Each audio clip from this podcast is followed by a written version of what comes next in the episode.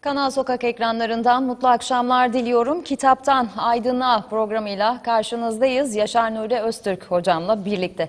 Hocam merhabalar nasılsınız? Merhaba, iyi. Sen nasılsın? Teşekkür ederim ben de iyiyim sağ olun. Afiyet olsun hocam. Gitti Ebru, geldi Didem'e. Öyle oldu. Beraberiz bundan sonra her çarşamba inşallah. Peki, benim programa da adam dayanmıyor. Neyse, hadi bakalım. Evet. Süle. Ben başlayayım sorayım mı hocam? Merak bakalım. ettiğim sizin e, Yurt Gazetesi'ndeki köşenizden e, sorular geliyor. Takipçileriniz, izleyicileriniz e, sizlere sorular soruyor. Ben merak ettiğim için soracağım. Şöyle bir soru iletilmiş. Nemrut'u küçük bir sinekle helak eden Yüce Allah bugünkü Nemrutları helak edemez mi? Eder ama etmiyor. Neden? diye sormuşlar. Bunu geçen hafta büyük ölçüde cevapladık. Yani Cenab-ı Hakk'ın açık taahhüdü var. Zalimi helak edeceğim diyor. Çünkü Kur'an'ın bir numaralı değil, tek düşmanı zulümdür. Zalimlerdir orada kullanılan e, ifadeyle. Kavram olarak zulüm, kişi olarak zalimler. Kur'an tırnak içinde veriyorum. Diyor ki zalimlerden başkasına düşmanlık olmayacaktır. Olmaz, yapılmamalıdır. O manalarda bir ifadedir kullandığı ayet. Bu Bakara suresinin bir ayeti. Şimdi ilkeyi böyle koymuş. O halde Cenab-ı Hak zalimleri temel düşman seçmiştir. Onlarla hesabı var. Hiç. Tabiri caizse Allah'ın işi gücü zalimlerin cezasını vermektir. Teşbihte hata yok. Tamam da burada iki temel şart. Zalim bizim dememizle zalim olmaz. Gerçekten zalim olacak. İki, mazlum da yani zalimin zulmüne uğrayan kitle de gerçekten mazlum olacak. Yani dişini geçiremediği için mazlum pozlarına girmiş adamlara mazlum denmez. O pusuda bekliyor. Eline fırsat geçse öbüründen daha kötü yapacak. Değil mi? Şimdi bakın mesela bir kavga yaşanıyor aylardır Türkiye'de. Evet. Artık adını biz koymadık. Kendileri koydu. Biz de kullanıyoruz. Paralel yapıyla ne demekse şey bir de iktidar. Ya paralel kelimesini kullandığımıza göre bunlar birbirinin paraleli demek. Öbürü de paralel demek. Bu ne demek? Bu kendi kendini ifşadır. Yani filancalar paralel yapı ne demek? Yapıp ettiklerimizi beraber yaptık demektir. O paralelse sen de onun pa- paralelisin. Başka bir paralel burada Çinliler, Hintliler falan yok işte. Sen. Şimdi o da Allah'ın ayrı bir tecellisi. Şimdi ne diyor? Bunlar diyor mikroptur. Bunlar zalimdir. Bunlar gözü dönmüş hayduttur. Haşhaşi çetelerdir. Bunlar devleti mahvediyorlar, sinmişler her tarafa. Biraz daha bunların önü açık tutulursa bunlar ülkeyi de devleti de mahvederler. Yani devlet diye bir şey kaldı mı neyi mahvedecek diyeceksin de öyle diyor. Hiçbir itirazım yok. Aynen katılıyorum. Ve tabii burada bir fren konmuşsa hakkını verelim. Bunu da bugün başbakanlık koltuğuna oturan kişi kadar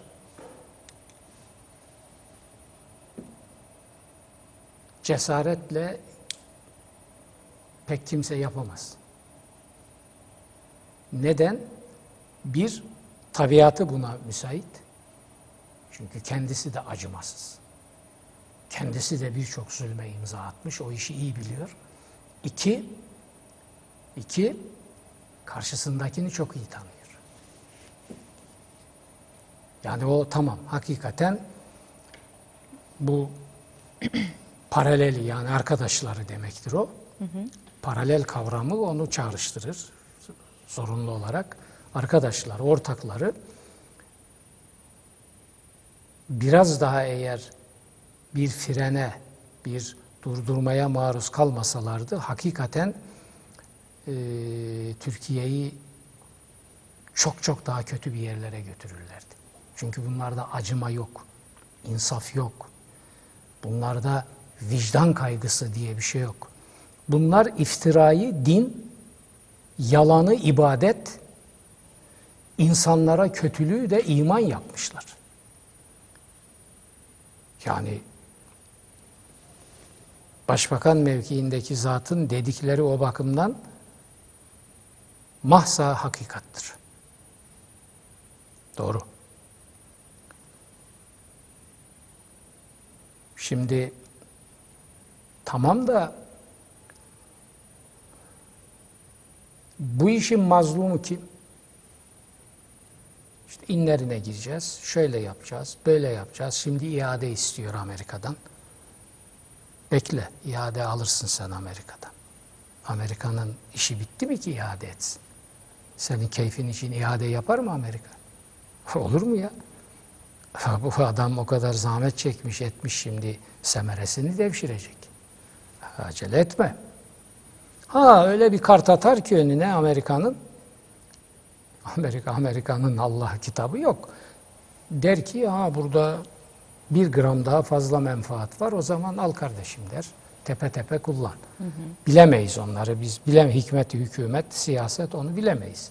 Biz şimdi fikir açısından iade miade filan yapmaz. Onu o da biliyor ama söylüyor. Şimdi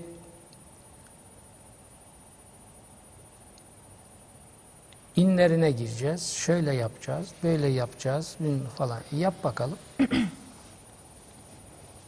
Yap. Yap. Senin dediklerine göre senin dediklerine göre bunların, bu ekiplerin çoktan demir, demir parmaklıklar arkasına doldurulması gerekiyordu. O Silivri temerküz kampına doldurduğun adamların günahları bunlarınkilerin KDV'sinin KDV'si olmaz. Bunu sen de biliyorsun. Yapsana. Yapamıyorsun. Çünkü sen bunları zalimlikle, kumpasçılıkla, kötülükle, devleti mahvetmekle, gözü dönmüşlükle, son daha nelerle suçluyorsun ama bu senin mazlum ve temiz olduğun anlamına gelmiyor. Adı üstünde. Bunlar senin paraleli.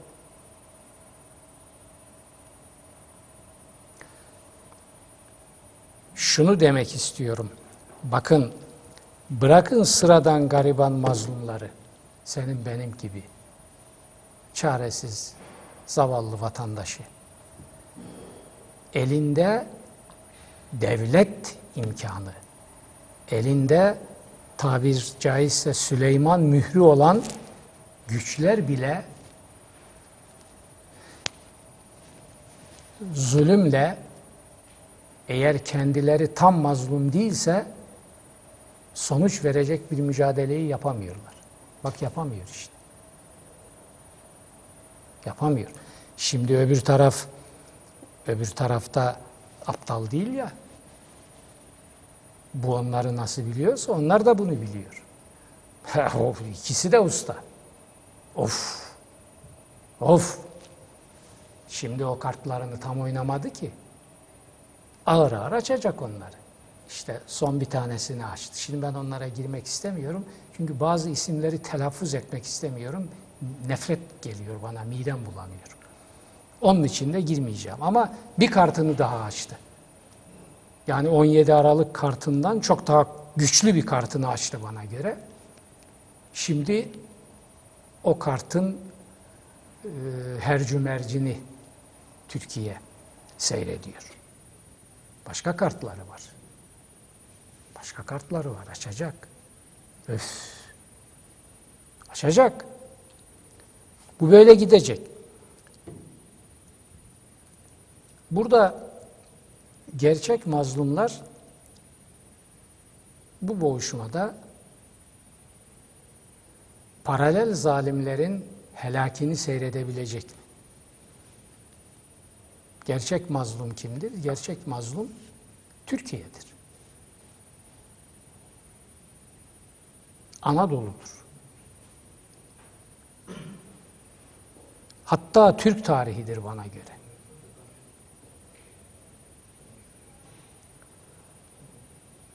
Yani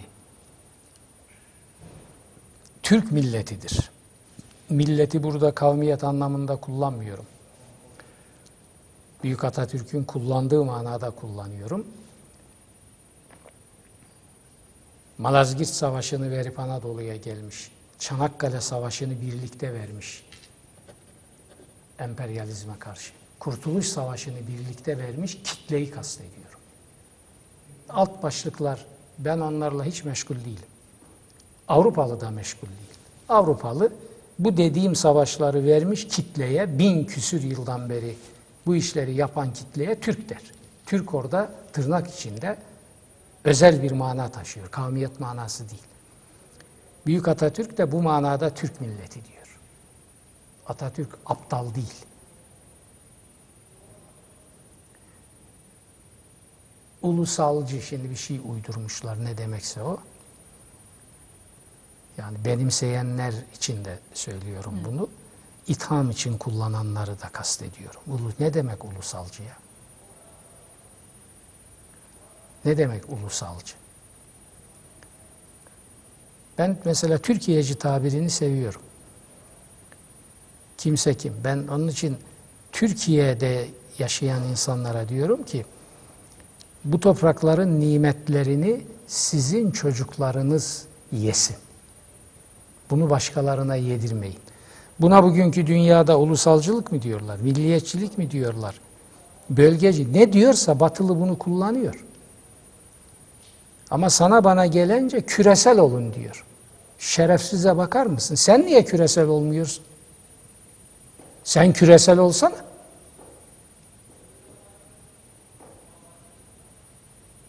Üçüncü dünya ülkelerine küresellik edebiyatı yapıyorsun. Onları soymak, sömürmek için. Alçak, vicdansız, kitapsız seni. Batı budur. Sen niye küresel olmuyorsun? Unun kuru, tuzun kuru. Teknolojin var. Bilimde öndesin. İmkanın sonsuz. Sen niye küresel olmuyorsun? Bir ol küresel de biz de senden görelim. Bir feniğin, bir sentin hesabını yapıp bir, bir, bir dolar için, bir euro için başkalarının canına okuyorsun. Ama bize gelen de küresel olun. Bırakın talan edelim istediğimiz gibi. Artık milliyetçilik mi, ulusalcılık mı kaldı? Bizim içerideki dangalak sürüler de bunu yutuyorlar. Böyle bir güruh var. Ya hain olduğu için yutmuş, salağa yatarak yutmuş gibi görünüyor veya doğrudan salak yutuyor. Ya mesele şu. Bu topraklardaki nimetleri bizim çocuklarımız mı yesin? Dışarıdan bizi gütmeye kalkan, bizi aldatan, bizi aptal yerine koyan emperyalistler mi yesin? Dava bu. Bunun hesabını yapacağız biz. Doğusu, batısı, Kürdü, Türkü, Çerkesi, efendim bilmem Avazası, Boşnağı, Lazı, Osu, Busu, geçin bunları ya. Bunlar, bunlar hikaye. Bin yıldır bu topraklarda bir birlik var. Onun adı nedir? Onun adını bizi bırak. Bunun adını dünya tarih koymuş. Türk. Ülkesi de Türkiye.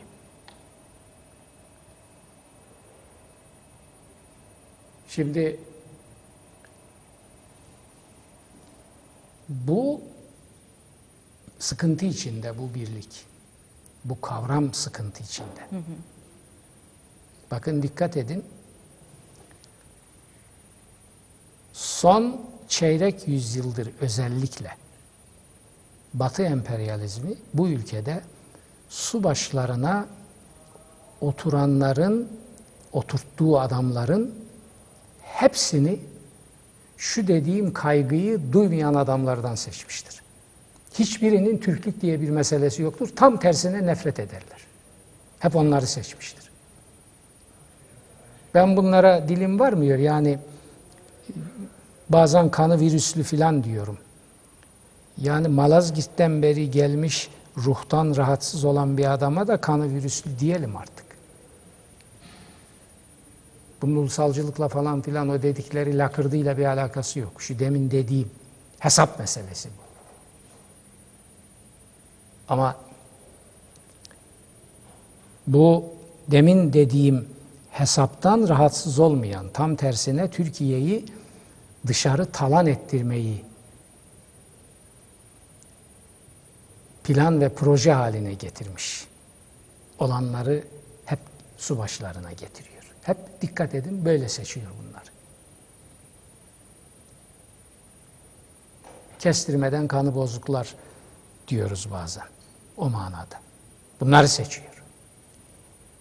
Hiçbir tane bu toprakların nimetini, bereketini bu toprağın çocukları yesin. Onlar istifade etsin. Dışarısı değil. Demiyor hiçbiri. Ne diyor? Beni suyun başında tut, bana destek ver. Tepe tepe kullan, ye iç, sıkımlan, zehirlen, ne yaparsan yap. Benim için önemli değil. Bunları seçiyor.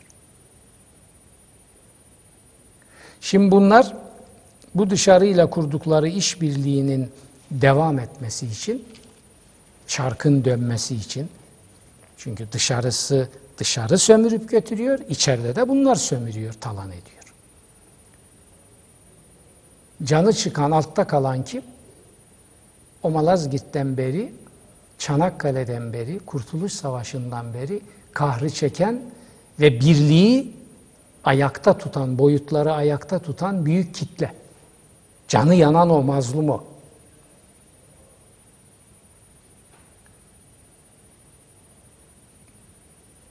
Şimdi paraleller değişiyor. Bugünkü iktidarın paralel dediği çeyrek asrı aşkın zamandır icrai faaliyette. Şimdi iç hesapları yüzünden paralel arkadaşı tacize uğradı, rahatsız oldu, ne oluyoruz dedi ve frene bastı.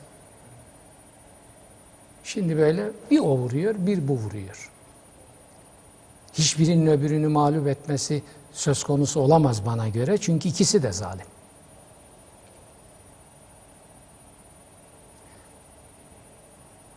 Bunların ikisinin zulmüne maruz kalan bir kitle var.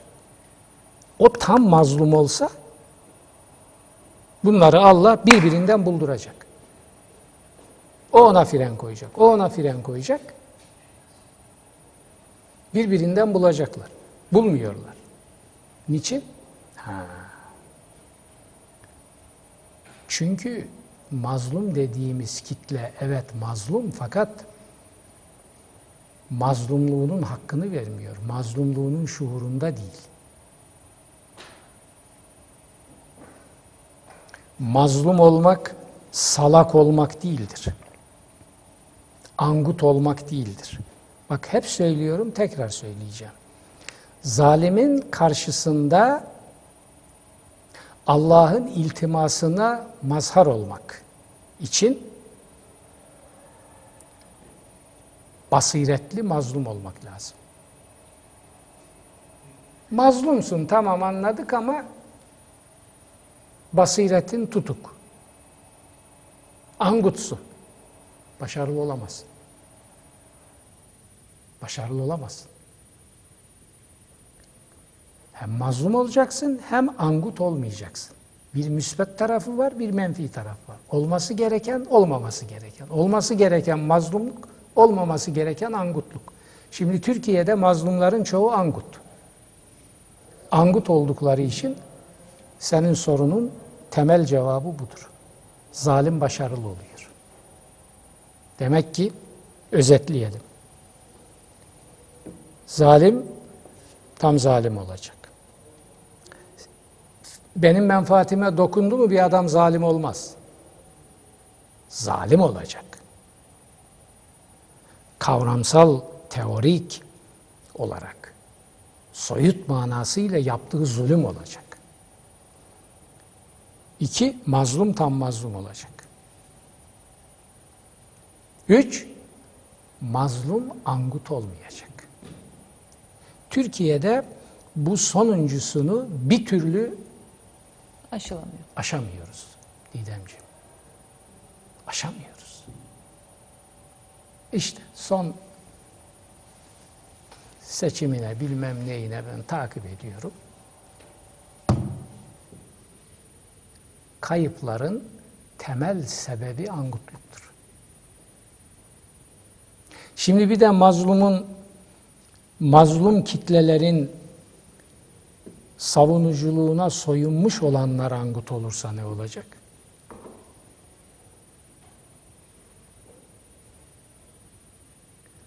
Angutluğun temel göstergelerinden biri realist olmamaktır. Angutlar realist değildir.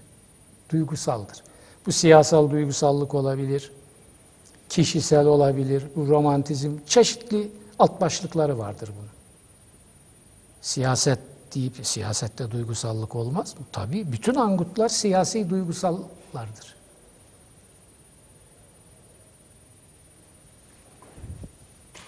Çıkarıyor adamı bilmem nereye aday gösteriyor. Türkiye'nin en büyük kentine. Aday gösterdiği gün aynı gün aynı günün sabahı adamın altına oymaya başlıyor. Bunun başarıya ulaşması mümkün mü? Birine aday gösteriyorsun. Kendi yapın içinde. Hı hı. Bir başkasını da onun altını oymaya memur ediyorsun. Ne oluyor biliyor musun? Kitlede güvensizlik doğuyor. Karşı tarafta böyle bir şey var mı? Dört dörtlük, muhkem. Zerre falso yok. Götürüyor. Varsa da dışarıya mı yok? Yok. Falso dışarıya vurmaz diye bir şey yok. Falso varsa vurur dışarı. Ha bağrına taş basıp falso vermiyor. Ayrı Hı. dava. Gayet tabii bak menfaatleri çatıştı mı birbirinin gözüne uyuyorlar işte görüyoruz. Ama önemli olan ortak hedefe varmak için ortaya konan sabır tavrıdır. Tutarlılıktır. Bu yankilerde o var? Aynı gün X tarihinde birini bilmem nereye aday gösteriyor. Alay vala ile. Öbürünü de çaktırmadan onun altına uymaya memur ediyor. Bu kitle ne yapacak? Öbür tarafta tutarlılığı görüyor. Niyeti göremez. Niyet kalpte. Ama tutarlılığı görür. O çünkü dışa vuruyor. İcraat o. Hı hı. Niyeti göremez. Ve alıp götürüyor. Sen şimdi bu adam buraya niye koydun aday? Ha belli ki bu sana içeride problem çıkarmasın diye bunu yıpratmakla uğraştın. Yani iç hesaplaşmaların uğruna Türkiye'nin en önemli meselelerinden birini kaldırdın çöpe attın. İçeride klik başarısı, hizip başarısı için Türkiye'yi başarısız kıldı. Ondan sonra da cart cürt. Vıdı vıdı. Öyle mi oldu, böyle mi oldu bilmem ne. Kimi kandırıyorsun sen ya? Sen kimi kandırıyorsun ya? Sen aklı başında bir adamla otur şöyle bir saat konuş. Koysun dosyanı önüne senin. ne haltlar işlediğin. Sen aklı başında bir adama bunları yutturabilir misin? Ondan sonra da kitleyi biz muhasebe yapıyoruz, kendimizi eleştiriyoruz. Efendim, e, demokratik hesaplaşma.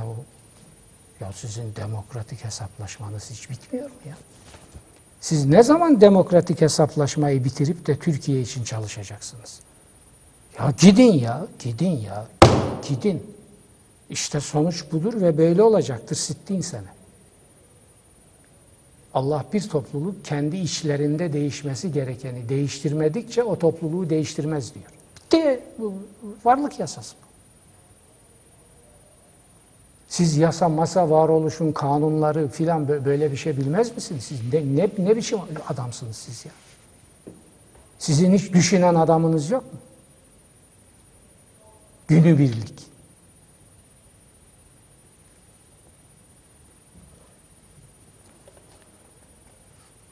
O halde zulüm nasıl başarılı oluyor? Tabii Türkiye'de en hayati sorudur. Geçen hafta cevap vermiştim. Şimdi bu hafta ben ona cevap verdim deyip kapatabilirdim. Hayır, 24 saat buna cevap vermek lazım. Milletin belki belki vicdanı harekete geçer. Tekrar ediyorum. Zalimin karşısında mazlum olmak tek başına yeterli değildir. Angut olmamak da lazım. İki tane şart var. Biri olması gereken, biri olmaması gereken. Olması gereken ne ölçüde var?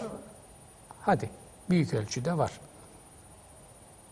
Olması gereken. Olmaması gereken angutluk. O yok işte. Angutluğu ne besliyor? Başta duygusallık. Gerçekçilik lazım. Şimdi bunlarda bu Türkiye angutlarına has bir, bir hastalık daha var. Bunlar Allah'a, Kur'an'a, kısaca tabii ben onu bu manalarda kullanıyorum.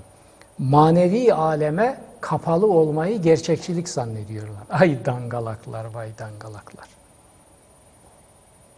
Yani bir adamın manevi hayatı yoksa bunlara göre, metafizik bağlantıları yoksa, metafizik kaygıları yoksa, metafizik muhasebeleri yoksa,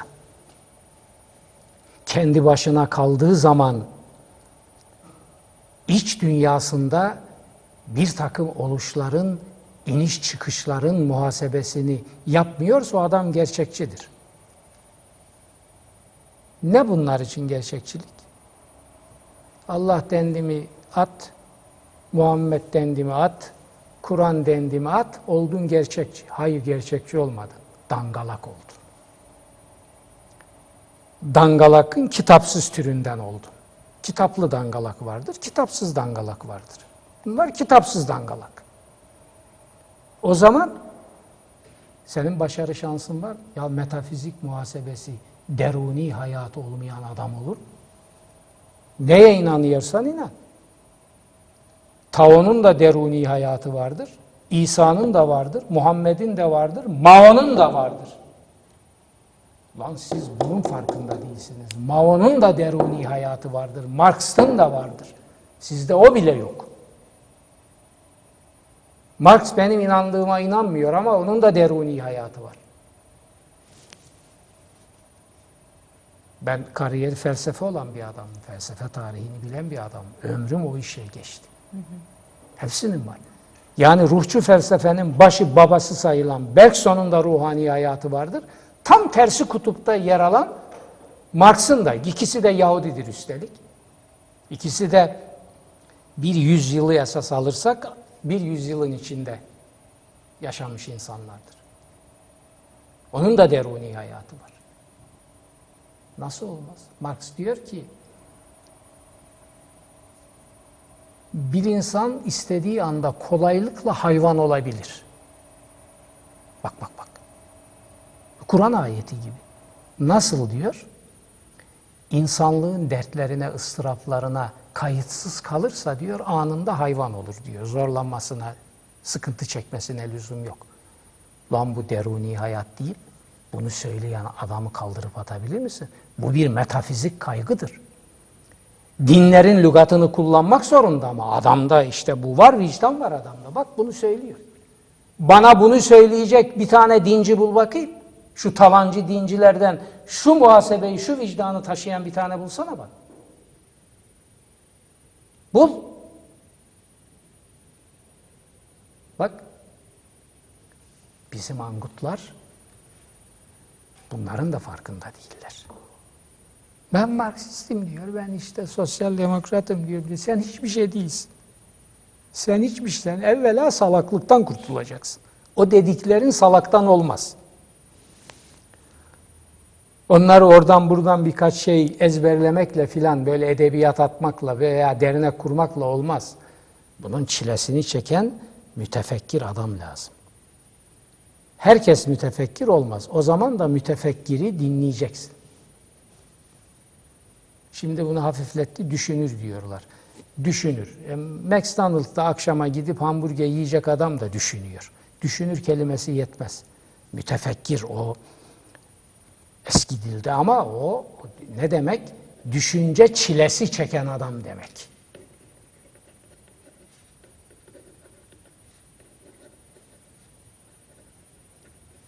Hafta sonu filan yerde sevgilimle yemek yiyem, yiyeyim diyen de düşünür. O da düşünmektir. O da onu yaparken düşünür. Ama bir de şu dediğim meselelerin fikri muhasebelerini yapan, boyutları üzerinde kafa yoran adam, mütefekkir o işte. Bunların mütefekkiri yok.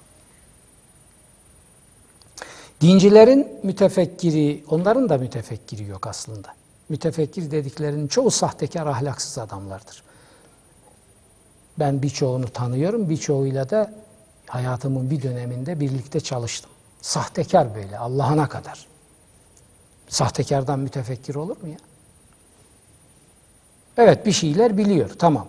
Cingöz, kurnaz, zeki, hiçbir diyeceğim yok. Mütefekkir başka bir şey.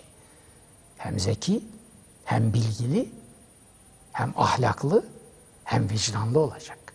Bunlar dördü olmadan mütefekkir olamazsın. Dürüst olacak, istikamet sahibi olacak. Dincilerde o da yok. Onların buradaki boşluğunu kim dolduruyor? Emperyalist batı dolduruyor. Nasıl dolduruyor? Toplum mühendislikleriyle dolduruyor. Bakıyor, ya diyor, bu donunu bağlamaktan aciz. Ne yapayım? Ben buna diyor destek vereyim. Bunun diyor ağzı laf yapıyor. Fotoğrafı da düzgün.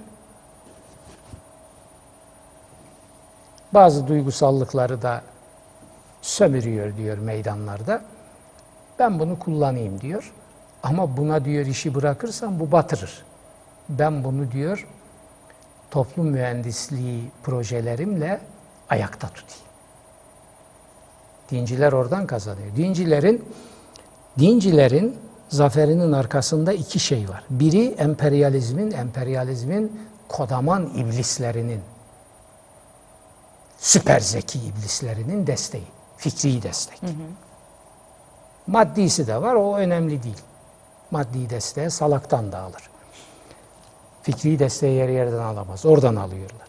İki, dincilerin karşısında olduklarını söyleyen bizim angutların açıkları. İki tane destekleri var. Bu iki desteği çekin, hatta birini çekin, dincilik çöker olduğu gibi. Bak, azıcık emperyalizmin canını sıktılar mı? Emperyalizm azıcık o demin dediğim desteği şöyle bir salladı mı? Kıyametler kopuyor bak. 17 Aralıklar onlar bunlar bilmem neler o bağırıyor çağırıyor ve efendi o boşuna değil o tabii onun bir arka plan doğru. O biliyor nereden ne geldiğini. Ha. Ya tam çekse desteği. Bunlar ihtar vuruşları. Kendine gel. Seni diyor 18. kattan böyle asmışım. Aşağıyı görüyor musun diyor aşağıyı. Seni buraya ben çıkardım. Bir bırakırsam diyor parça parça olursun. İhtar. İki, angutluktan des enerji enerjiyi oradan depoluyor. Dalga geçiyor bunlarla. Bak dikkat et dinciler. Her seviyede propagandistleri, ideologları, demagogları, yazarı, çizeri, bilmem nesi zaten sürü halinde dalga geçiyorlar bunlarla. Angutlarla dalga geçiyorlar. Devam. Angutlar ne yapıyor? Angutlar da oturuyor. Benim de molla olduğumu, benim de nihayetinde Kur'an dediğimi, öbürlerden bir farkım olmadığını ama işte bazı düzgün şeyler de söylediğimi filan bunları konuşuyorlar. Ya Angut, sen benim fikir ve basiret dünyamın çizmelerinin çamuruna ulaşmak için dünyaya üç defa daha gelmen lazım. Sen o kadar aşağılarda bir angutsun. Bunu anla ve kurtul. Sen benim mollalığımı bilmem neyimi, he? ben Allah diyorum, Kur'an diyorum diye. Senin kurban olsun başın benim dediklerimi. Sen sürünmeye mahkumsun. Sen benim çizmelerimin çamuruna üç ömür sonra ancak ulaşabilirsin. Benim o yukarı yüreğimin, beynimin ulaştığı yerlere mümkün yok. Angut bu halini bil kurtul. Hayır, yok. Hala o. Bir tanesi vardı millet meclisindeyken ben milletvekilliğimde tam angut ama.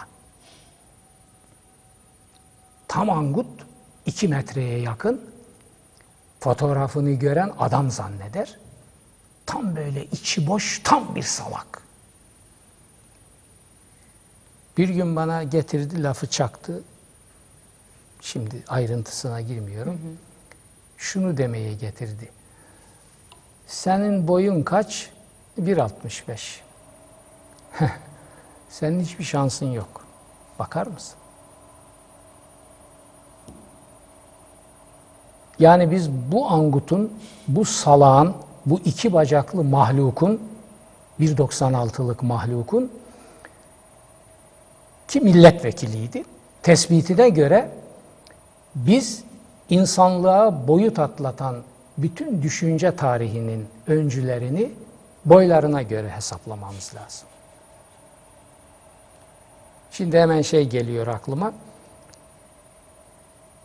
Nobel kazanmış tıp menşeli bir filozofu var Batılıların, Fransızların, Alexis Carrel. Benim de böyle Amentü gibi kitaplarını okuyup ezberlediğim, hele o Nobel'i kazandığı L'Homme c'est inconnu, İnsan denen meşhur adlı muhteşem muhteşem muhteşem kitabı. Benim hayatıma istikamet veren kitaplardan biridir.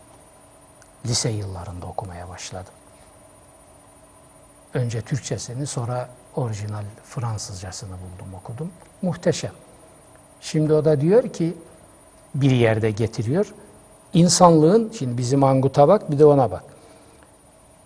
İnsanlığın bütün yaratıcı, hamle getirici boyutlarına imza atmış adamlar. Başta peygamberler olmak üzere. Bunu da tasrih ediyor. Hepsi kısa boylu adamlardır.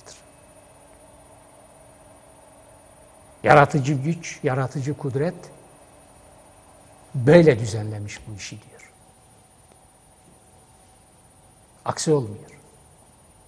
Şimdi bizim Angut da bana meclis koridorunda çay içerken bunu söyledi.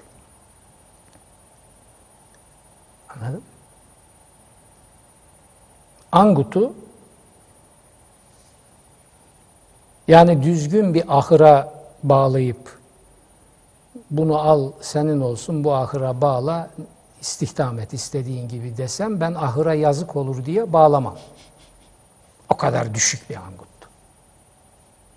Şimdi dolanıyor orada burada. Anladın mı? Ve bu angut, angutlar içinde payesi olan, angutlar adına söz söyleyen, angutların itibarını kazanmış gözde angutlardan biri.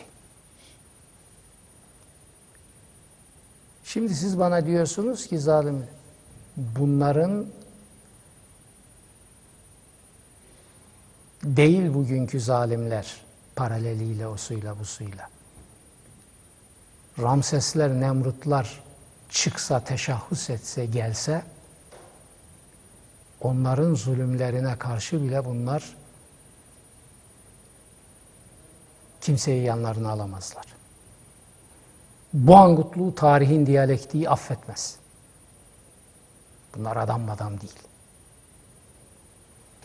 Bunlar sürünmeye mahkumdur. Ne vakte kadar? Ra'd suresi 11. ayette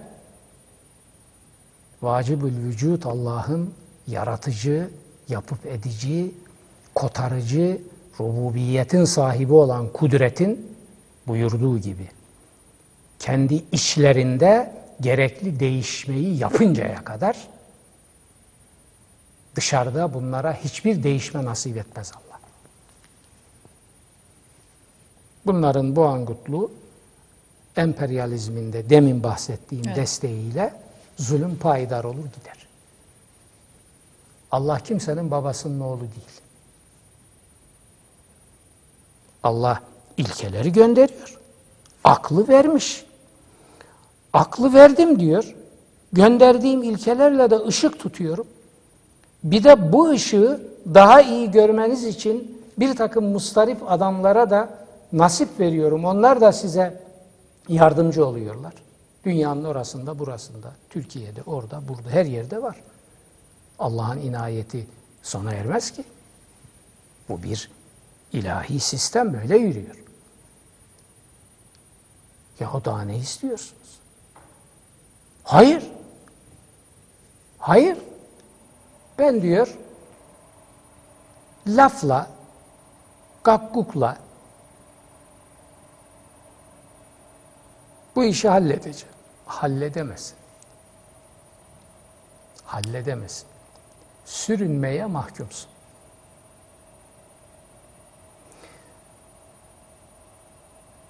Zulüm odakları bunu biliyor.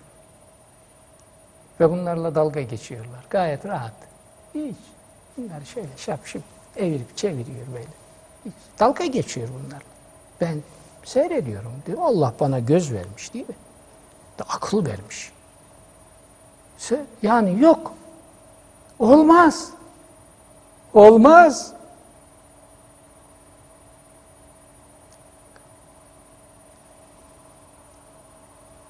Ben zalim değilim. Tamam. O şart. Bir şey daha. Ben angut da değilim diyeceksin. Bunların bunu deme şansı yok. Zaten zulüm bakıyor. Emperyalizm de bakıyor dışarısı. Bakıyor zalimlerin karşısında mazlum durumunda olanlar, pozisyonunda, mevkiinde olanlar angut değillerse onu gördüğü anda emperyalizm desteğini çeker. Aptal mı o? Başarısız olmak istemez. Asla yatırım yapmaz.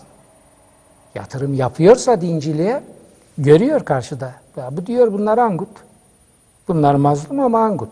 Senin mazlumluğuna acır mı emperyalizm? Acır mı? Sen onun için sinek kanadı kadar değer ifade etmesin. O hesabına bakar. Sen ezilmişsin, yanmışsın, yıkılmışsın, ağlamış, feryat yok. Bakıyor diyor ki bunlar zalim ama bunlar angut. Ben angutla diyor bir yere gidemem. Zalimle giderim. Ve gidiyor.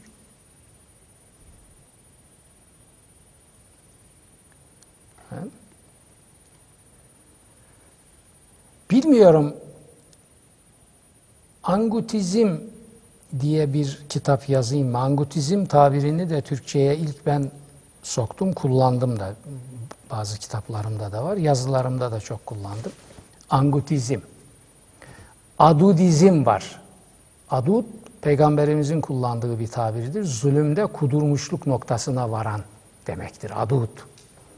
Meliki Adud diyor Cenab-ı Peygamber. Zulmüyle kudurma noktasına gelmiş sultanlar, padişahlar, krallar demektir. Meliki Adud. Benim vefatımdan 33 yıl sonra benim ümmetimin yönetimi Melik Adudların eline geçer diyor. Yani tarihin bütün sultanlarını ve halifelerini İslam tarihin böyle gösteriyor. İstisna koymamıştır. Öyle yağma yok.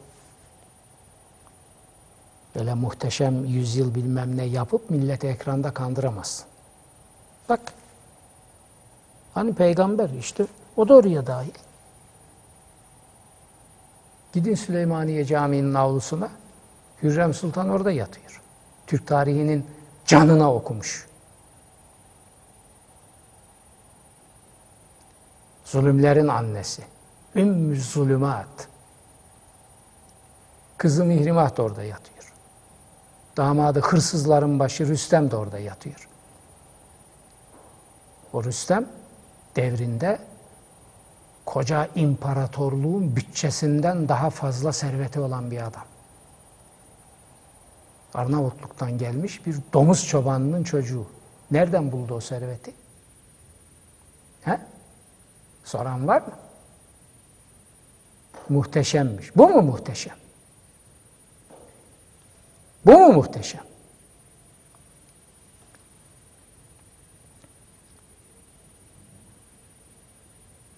Evet, bunları göreceğiz.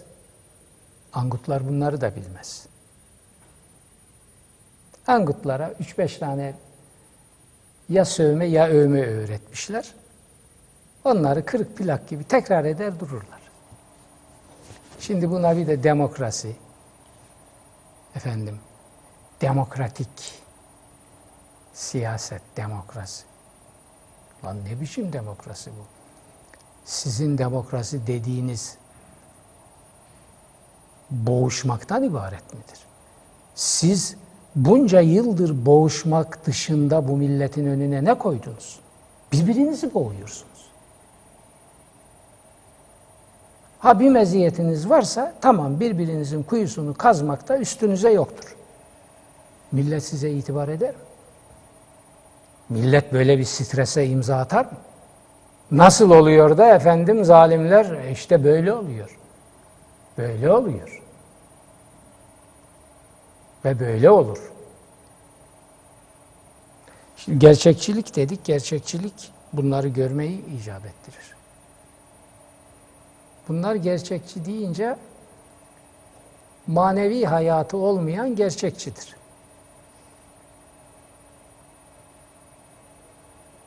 Allah, peygamber, Kur'an, ruhsal alem falan, metafizik filan. Bunları dersen ne ger gerçekçi olamaz sen. Ne, ne, ne olursun sen? Molla olursun. Öyle mi? Peki, buyur. Buyur. Buyur sürün. Talim et bakalım. Askerde böyle ceza türünden yat karşı yamaca kadar sürün. Sürün. Karşı yamaca değil, tepeye kadar sürün. Bitmez.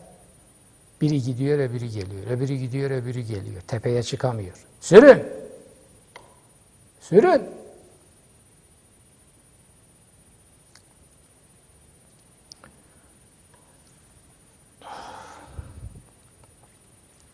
Yeter mi? Bilmem hocam. Ben Heh. can kulağıyla dinliyorum. Peki. Şimdi ikinci şeyimiz kitaptan aydınlığa da bir kitap tanıtıyoruz. Bugün büyük mirasımızdan, eski mirastan değil de bir yeni kitap tanıtacağım. Bir Kur'an-ı Kerim meali.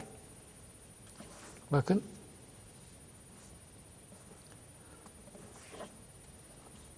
Kim hazırlamış? Ali Akın. Ali Akın Hoca. Kim bu Ali Akın? Diyanet İşleri Başkanlığı eski baş danışmanı. Bu Ali Akın Hoca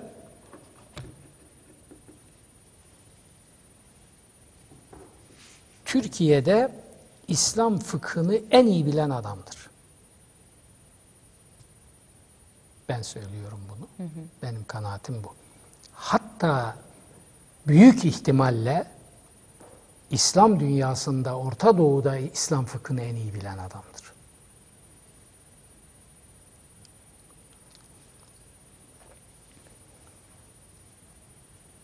Çok değerli bir ilim adamı, çok müktesebatı olan, vukufu olan, muhasebe, tefekkür kudreti olan ama mahviyet içinde hiçbir iddiası yok. Bak isminin başında prof, murof falan böyle bir şey, bir de doktora bile yok. Ama çok değerli bir alim.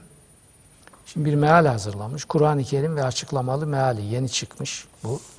Ali Akın Hoca'nın. Ali Akın Hoca'nın başka bir iki kitabını daha ileride tanıtırız. Okunması gereken bir insandır. Buraya da bir gün çağıracağım kendisini. Belki bu meal münasebetiyle. Şimdi şöyle meali bir harmanladım. Açıklamalar koymuş. Bir nevi dipnotlar halinde. Yani inanın ben o açıklamaların birçoğundan ben yararlandım. Hemen kalemi kağıdı aldım, not ettim.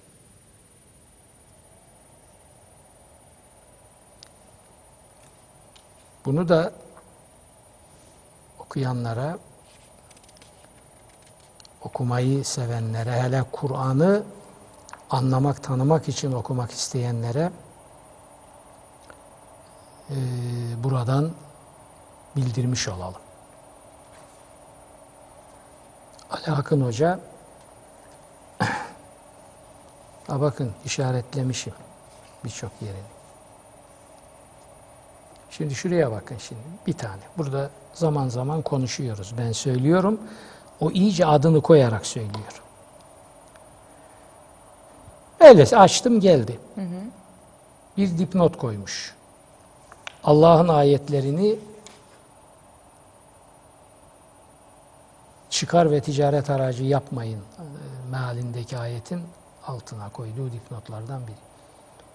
İmamlık, müezzinlik ve hac gibi ibadetler için ücret almak ise İslam fıkıh literatüründe mutlak müştehitler, mezhep müştehitleri, mesele müştehitleri, ashab-ı tahriç, ashab-ı tercih ve ashab-ı temyiz sınıflarına dahil olan alimlerin alimlerce caiz görülmemiştir.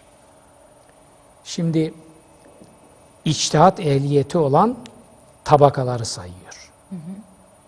Fıkıh terimleri olarak. Bu işin hakikaten vukufla bilen bir insan. Bir, mutlak müştehitler. Her alanda kayıtsız içtihat yetkisi olan müştehitler.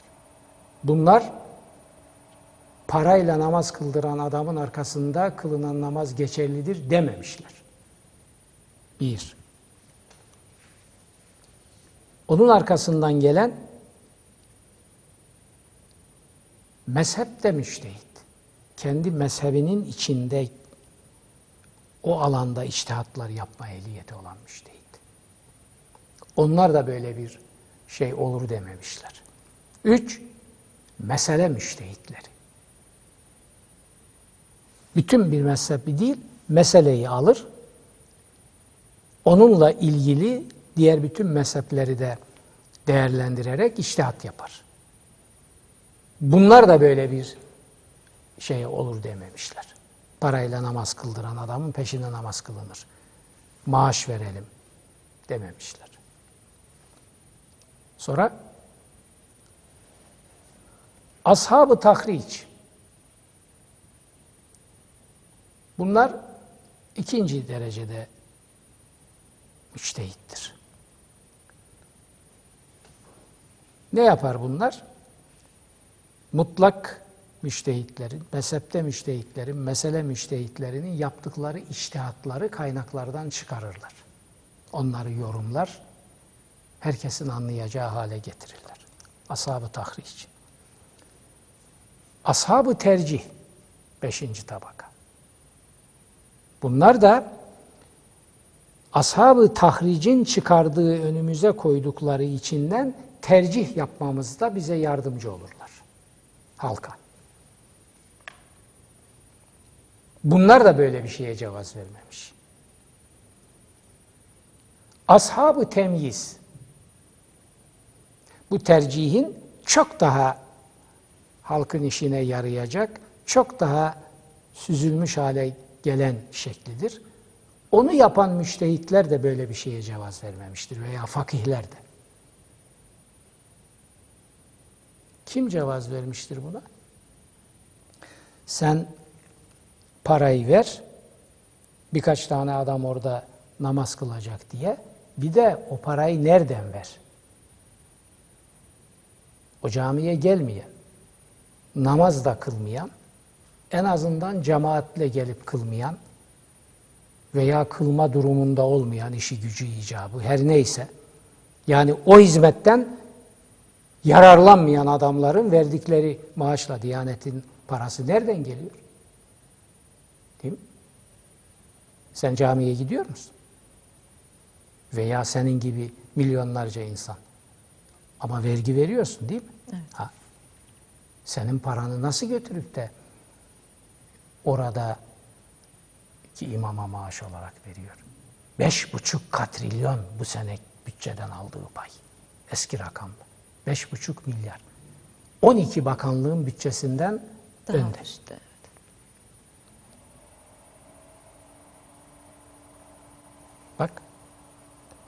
Şimdi bunu Ali Akın devam edip gidiyor. Açmış aşağıya doğru.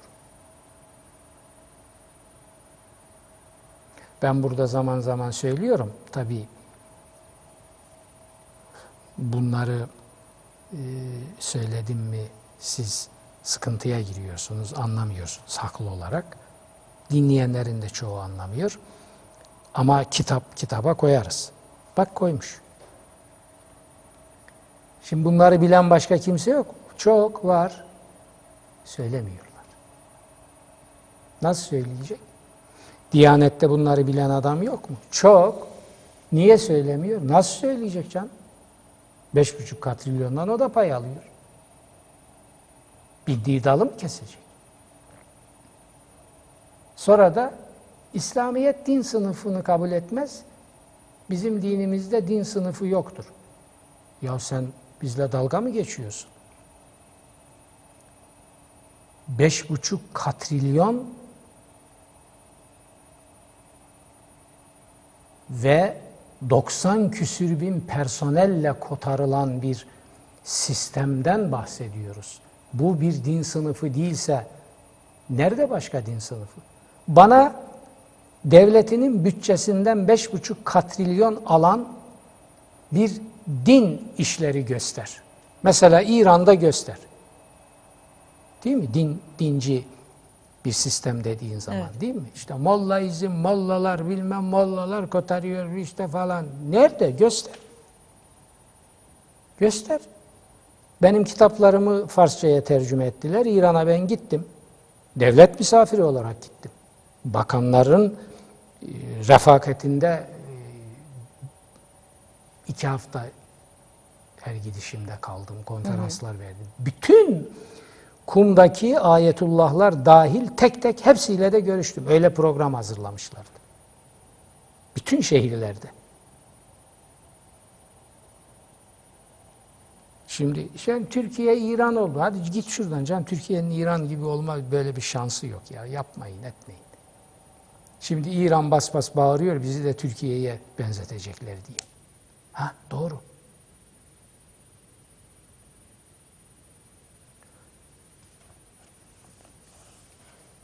Burada yok böyle bir şey. İşte İsrail Siyonist din devleti bilmem ne. Var mı?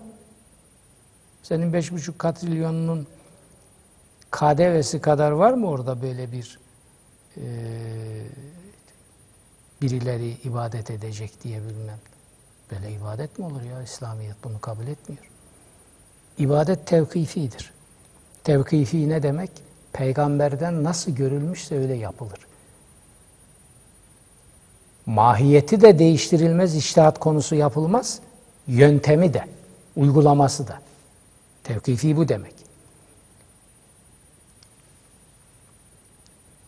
Sen bana söyler misin senin camilerinde beş buçuk katrilyonla maaş dağıtarak seferber ettiğin imamlarının kıldırdığı namazlar peygamberin kıldığı namazın aynı mı?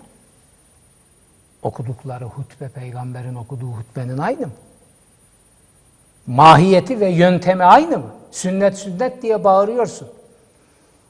Lan kendine gel kendine. Sünnet peygamberin uygulaması demektir. Bana söyler misin? Senin şu camilerde uyguladığın peygamberin uygulaması mıdır? Muaviye'nin uygulaması mıdır?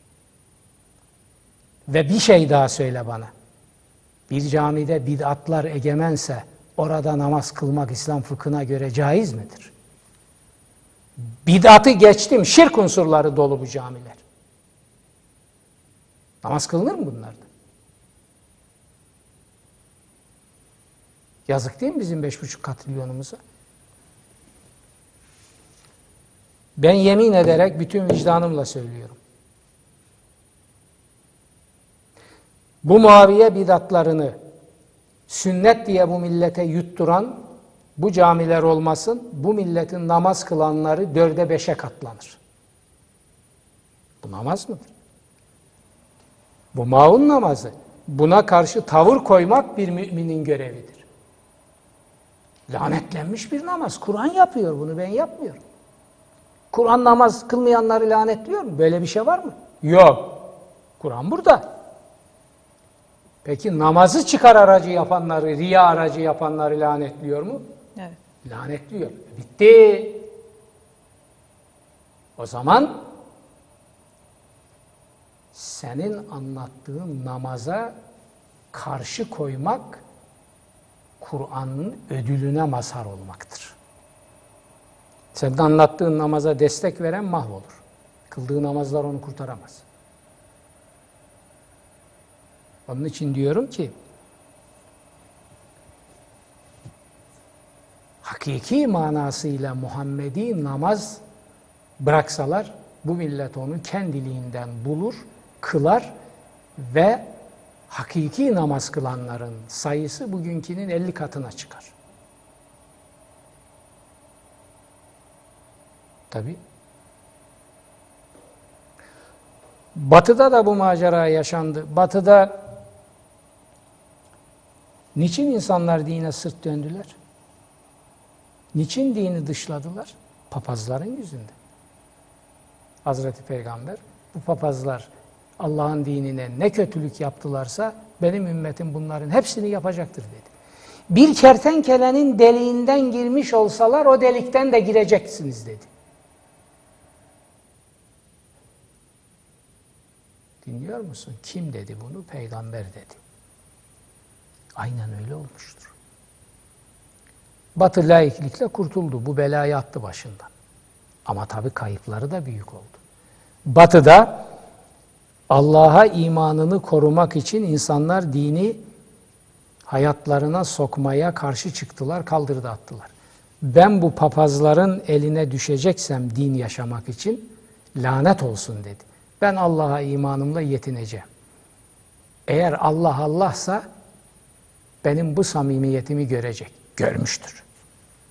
Görmüştür. Kur'an diyor ki Allah'a imanında samimi olan başka hiçbir şey olmasa ben onu kurtaracağım. Niçin diyor bunu?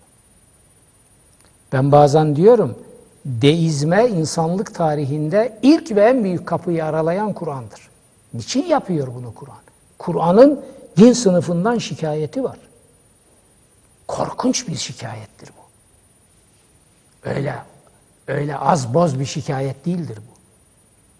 Öyle savsaklanacak bir şikayet değildir. Öyle vay anasını ya demek bu da varmış denecek türden değildir. Sayfalar boyu. Şu İncil'lik kitabını okuyun. Şu Kur'an'ı tanıyor musunuz okuyun. Şu Maun suresini okuyun. Kur'an'ın bunlardan şikayeti var. Kur'an din sınıfı kabul etmiyor. Din kıyafeti kabul etmiyor. Mabet hegemonyası kabul etmiyor. Bütün yeryüzü mabettir diyor. İnsanları belli duvarların arasına hapsedemezsiniz. Oralar toplantı yeridir. Allah'ın evi. Seni edepsiz, hayasız adam seni. Allah'ın evi olur mu lan Allah? Lan evi olan bir mahluk, bir varlık Allah olur mu? Sen ağzından çıkanı kulağın duyuyor mu? Bir yere Allah'ın evi sıfatını vermek ancak Allah'a aittir. Bir tek yere bu sıfatı vermiştir, Beytullah. Sen gasp ettiğin araziye, milleti kandırıp soyarak talan ettiğin paralarla dört duvar dikeceksin. Yanına da bir tane sümsük bidat alameti minare, Allah'ın evi. Tabii o ara Allah'ın evi, sen de Allah'ın avukatı. Gördün mü sistemi? Bu kitap bunları yutmaz. Deizm denen, ben deizm, deizmi kullanırken deist müminler diyorum. Deizm, deizm, deizm altı çizilecek bir kavramdır. Deizm, dini temsil ettiğini söyleyen alçak takımın, güruhun pisliklerine bulaşmamak için Allah'a imanla yetinip din işine karışmayan insanların meşrebi felsefesidir. Hı hı. Çünkü diyor ki ben hayatıma dinin pratiklerini sokmaya kalktım mı bu adamların eline düşeceğim. Gideceğim, bana işte ibadet nasıl olur öğret. Öğretecek sana Muaviye'nin namazını. Oldu mu şimdi? Seni maun namazı kıldıracak. Mescidi dırarlara sokacak. Adam bundan kaçıyor. Ben diyor Allah'a imanımla kendi evimde yapabilirsem yaparım. Boşuna mı Kur'an-ı Kerim diyor ki evlerinizi kıble yapın ve oralarda namaz kılın. Vec'alû buyûteküm kıbleten ve akîmus salah. Bakın özgün metni de okuyorum. Bunlar bunlar beyin yıkama arenasına dönüştürdükleri camilere milleti doldurup soymak ve ifal etmek, ifsad etmek için olmadık yalanlar uydurdular. Kur'an ortada. Vec'alû buyûteküm kıbleten ve yakîmus salah. Evlerinizi kıble yapın ve orada namaz kılın diyor. Sen maaş alarak namaz kıldıran adamın arkasında nasıl namaz kılıyor? Sen namazına saygın yok. Ya bu geçerli değil. O namaz olmuyor. Sahabe kılmıyordu bunu. Hazreti Peygamber'den sonra Hulefai Raşidinden sonra hele Emevilerin camilerine, Emevilerin tayin ettikleri imamların peşine sahabe namaz kılmıyor.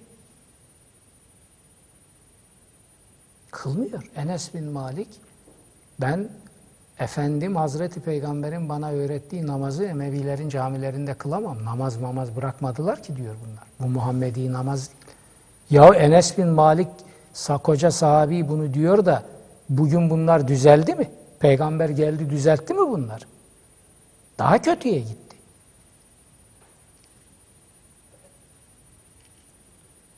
Birisi Enes bin Malik'in yaptığını yapınca kötü adam mı oluyor? Hani sahabenin hepsi müştehitti. Hangisine uysan isabet ederdin. Kuralı koymuşsun. Şimdi Ahmet Mehmet Enes bin Malik'in içtihadına bağlı yaşasa ne diyeceksin?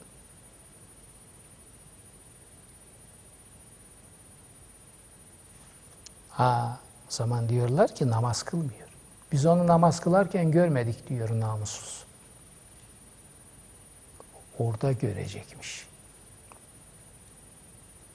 Ve onun göreceği yerde gidip kılacaksın. Bakar mısın? Biz onu görmedik diyor. Ben de seni görmedim.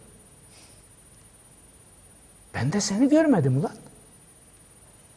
Yani ne yapalım? Bir noter sen, bir noterde ben yanımıza alıp zabıt tutturup kılmıştır filan noter imza tasdik böyle mi yapalım? Seni imansız, Allahsız, kitapsız seni böyle mi yapalım? Bu, bu mu senin namaz anlayışın?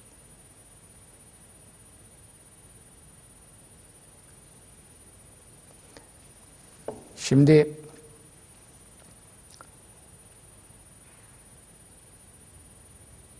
bu hale getirdiler.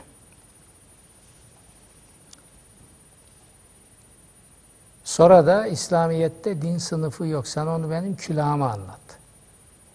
Evet Kur'an'ın dininde, İslamiyet demeyin. İslamiyet sulu bir vadi. Ve öyle bir sulu yere dönüştürüldü ki, içinde en güzel unsurlarla en kötü unsurlar, yılanlar, çıyanlar hepsi kömür parçalarıyla zümrüt parçaları birbirine karışmış. Artık o tabiri kullanmayalım. Kur'an'ın dini. Nezahet, temizlik, yüzde yüz saflık ve berraklık orada. İslamiyet dediğin zaman yılanlı kuyu. Dediğim gibi içinde en mutena cevherler, en rezil unsurlar da var. Ama Kur'an dediğin zaman yüzde yüz temiz ve saf. Rahatsız oldukları için ne diyorlar şimdi? Muaviye dininin bezirganları. Kur'an İslam'ı diye bir sapıklık çıkarmışlar. Kur'an İslam'ı demek sapıklıkmış. Kur'an İslam'ına sapıklık demek bizatihi kafirliktir.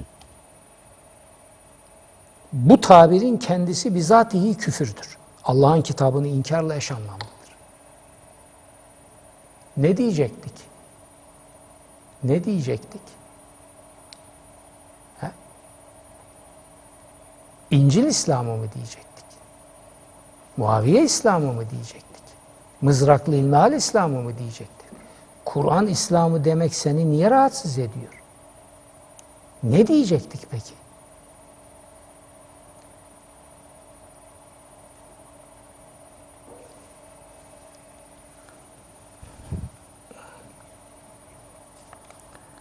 Burada tanıttık geçen haftalarda. Değerli gazeteci Sabahattin Önkibar'ın kitabını Takkeli Firavunlar diye. Takkeli Firavunlar böyle diyorlar. Takkesiz Firavunlar da böyle diyor. Şu bizim çilemize bak. Angutlar da böyle diyor. Ne olacak? Angutlar bu Kur'an'ın dinine karşı. Takkeli Firavunlar karşı takkesiz firavunlar karşı. Bilmeyenler zaten bunun dışında, karşı değilse de dışında. Ne kalıyor geriye? Bir avuç insan kalıyor. Onlar imanlarıyla Cenab-ı Hakk'ın ödülüne mazhar olacaklar. Hiçbir şüphe yok. Kur'an bunu taahhüt ediyor. Ama bu dünyada başarılı olmaları mümkün değil. Bu dünya zulümlerin, alçaklıkların, ihanetlerin, aldatmaların, kahpeliklerin, yalanların, talanların, iftiraların, şeytanlıkların dünyası olarak devam edecekti. Dünyayı şeytan yönetiyor. Arapların bir sözü var. Ed dünya tudiruhal humur derler. Dünyayı eşekler yönetir derler. Arap atasözüdür. Hayır. Ed dünya tudiruhe şeyatin diyorum ben. Kur'an'dan alarak. Dünyayı şeytanlar yönetiyor.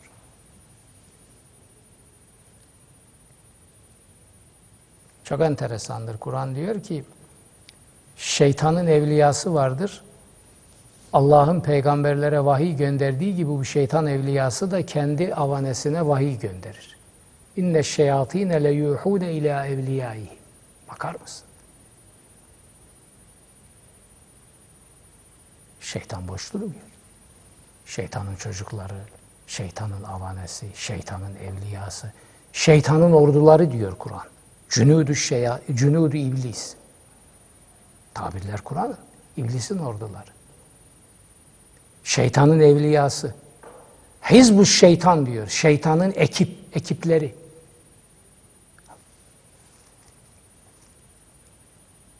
Muhammed İkbal bunları değerlendiriyor. İşi batıya getiriyor. Şeytanın egemenlik alanıdır ora. Diyor ki Batılıların vücut verdikleri parlamentolar iblisler parlamentosu tabirini kullanıyor.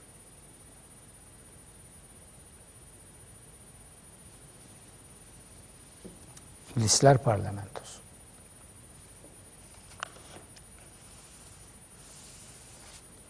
Evet, Ali Akın Hoca'nın Kur'an-ı Kerim ve açıklamalı meali okunası bir mealdir. Dipnotları özellikle çok değerlidir. Bunu buradan duyurmuş olayım. Peki şimdi biraz da şey okuyalım.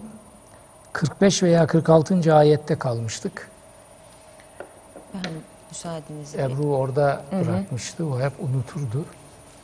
Sana Evet, hatırlatayım. 46. Okuyorum hocam. Sen gözlük mü kullanıyorsun? Evet. Normalde kullanıyorum. Nasıl oluyor bu? Allah. Peki. Bir ücret mi istiyorsun? Kendilerinden de onlar bir borç altında eziliyorlar. Şimdi anlattı, anlattı, anlattı, anlattı Kur'an-ı Kerim'in iniş sırasıyla ikinci suresi. Sonra dönüyor Hazreti Peygamber'e diyor ki Em tes'eluhum ecran fehum min mağramin miskalun. Yani sen bu tebliğ, aydınlatma görevin karşılığında onlardan bir ücret mi istiyorsun da bunun sıkıntısını yaşıyorlar? Nedir dertleri bunlar?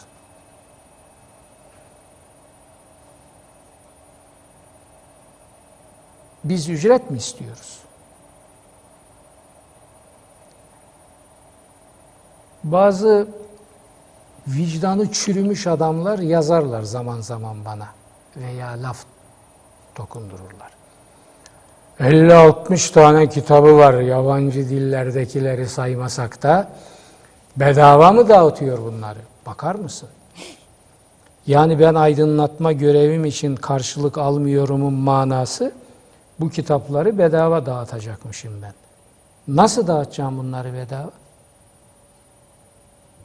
Ben birilerinden zekat mı topluyorum? Kurban derisi mi topluyorum? İhane mi topluyorum? Dernek kurmuş para mı topluyorum? He? Dinci hırsızlar gibi devlet talanı mı yapıyorum? Bunları nasıl ben basıp da dağıtacağım?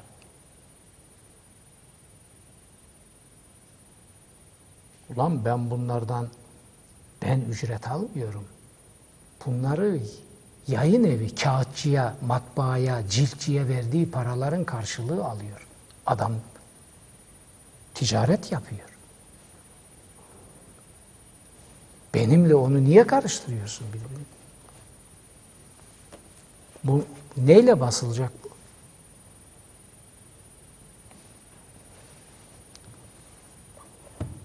Diyanetin meali işte şu kadar paraya, seninki şu kadar paraya. Bakar mısın? Bu adam bu kadar aptal olamaz. Bu adam ancak namussuz olur. Hiç başka izahı yok. Namussuz. Beylik.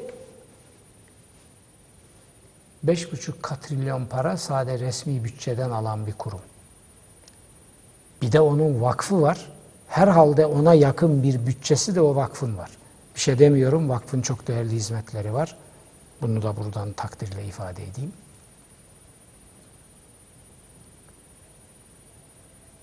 onun sübvansiyonlarıyla basılan kitapların şeyini sen bilmem ne yayın evinin çıkardığı kitaptan nasıl beklersin ya? Senin vicdanın yok mu? Sen milleti aptal mı zannediyorsun? Benim aydınlatma karşılığı para almam ayrı bir şey. Ben alıyor muyum? Yok.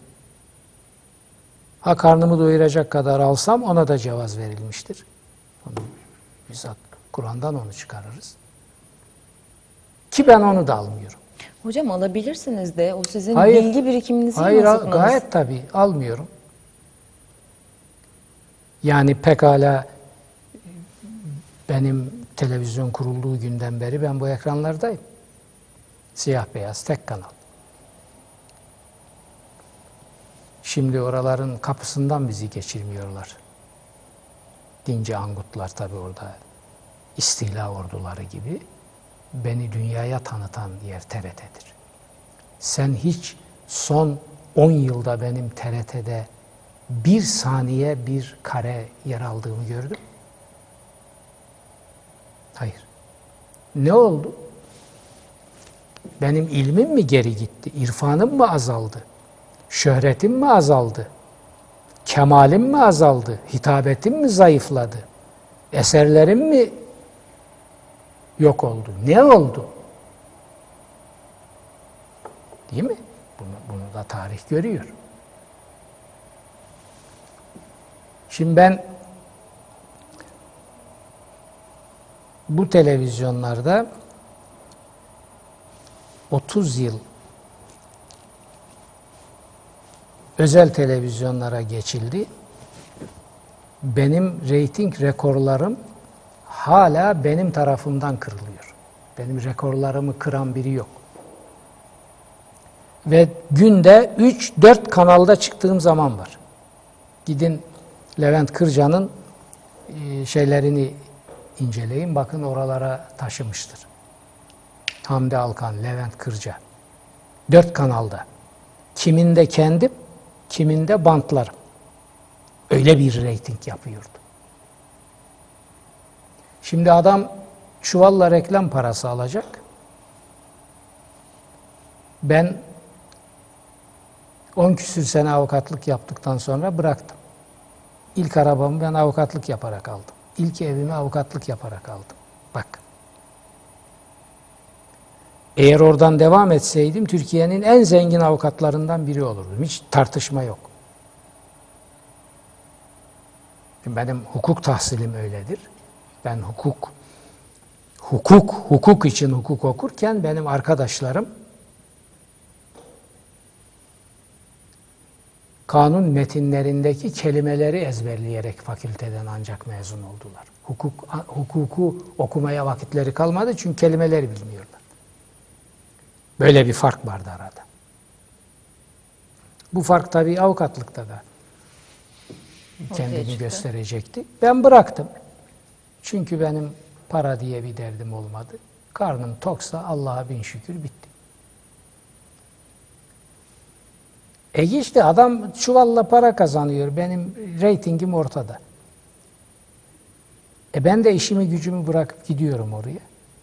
O kadarıyla bir para aldım. Almadım değil tabii bir zaman. Ben de para aldım. Gayet tabii.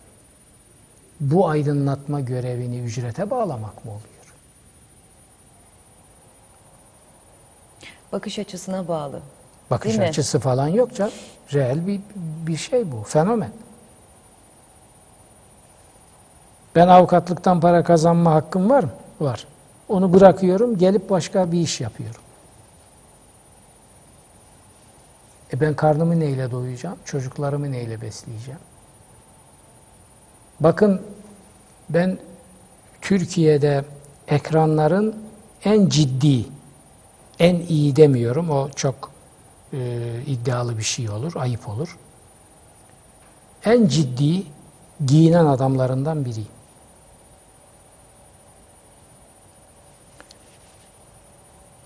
Siz benim herhangi bir kurum, firma tarafından şunları sana biz verelim sen bizden giy böyle bir şey gördünüz? Ne giyiyorsam hepsinin parasını kendim vermişim.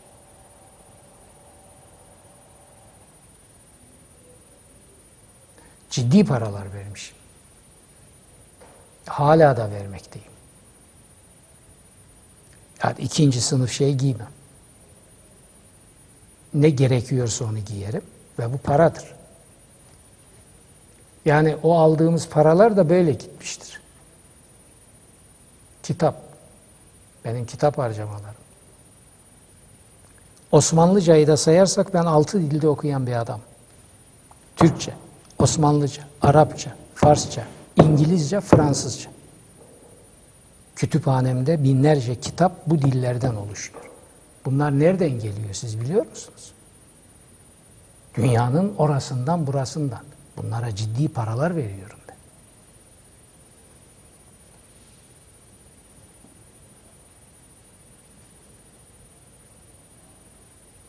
Benim sübvansiyonum yok.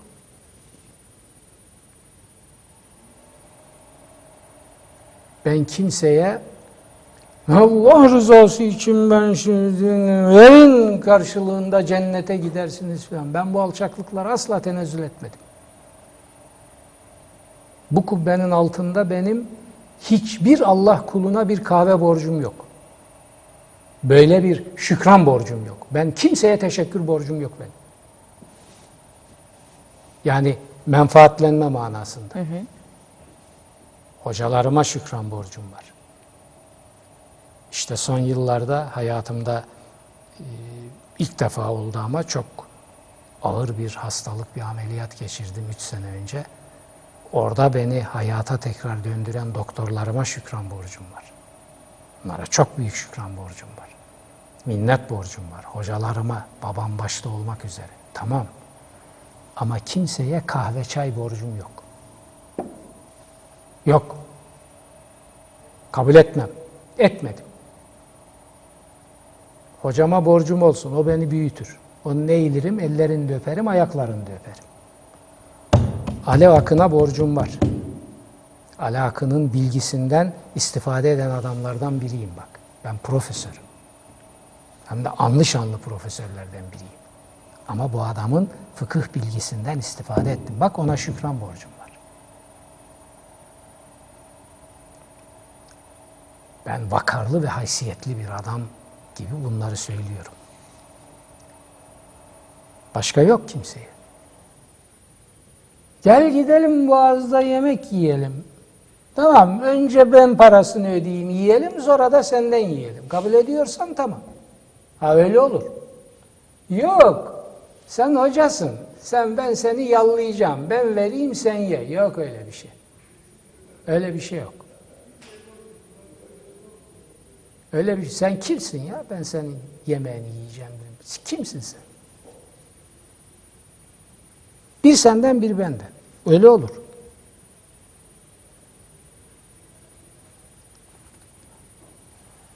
Efendim sen bize bu kadar bilgi veriyorsun. Biz de seni yedirelim? Ya işte bak o yok. Ben bilgiyi senin için vermiyorum. Ben bilgiyi imanımın bana yüklediği görevi yerine getirmek için veriyorum. Sen bana sövsen de ben o bilgiyi sana veririm. O benim görevim. O sen, senden münezzeh. Ama sen bana yediremezsin. Ben sana bana yemek yedirme gibi bir paye, bir derece, mertebe vermem. Allah mecbur bırakmasın. Ama dostluk o olur. Senden de yeriz, benden de yeriz. Tamam mı?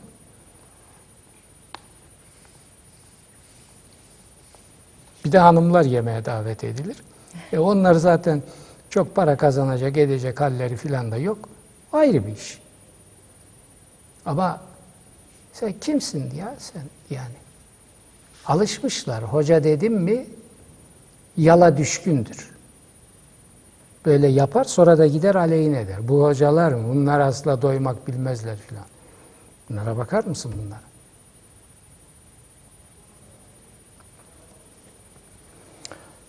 Evet, nereden geldik? Ücret mi istiyorsun diyor onlardan. Bak bak bak bak. Edepsizlere bakın.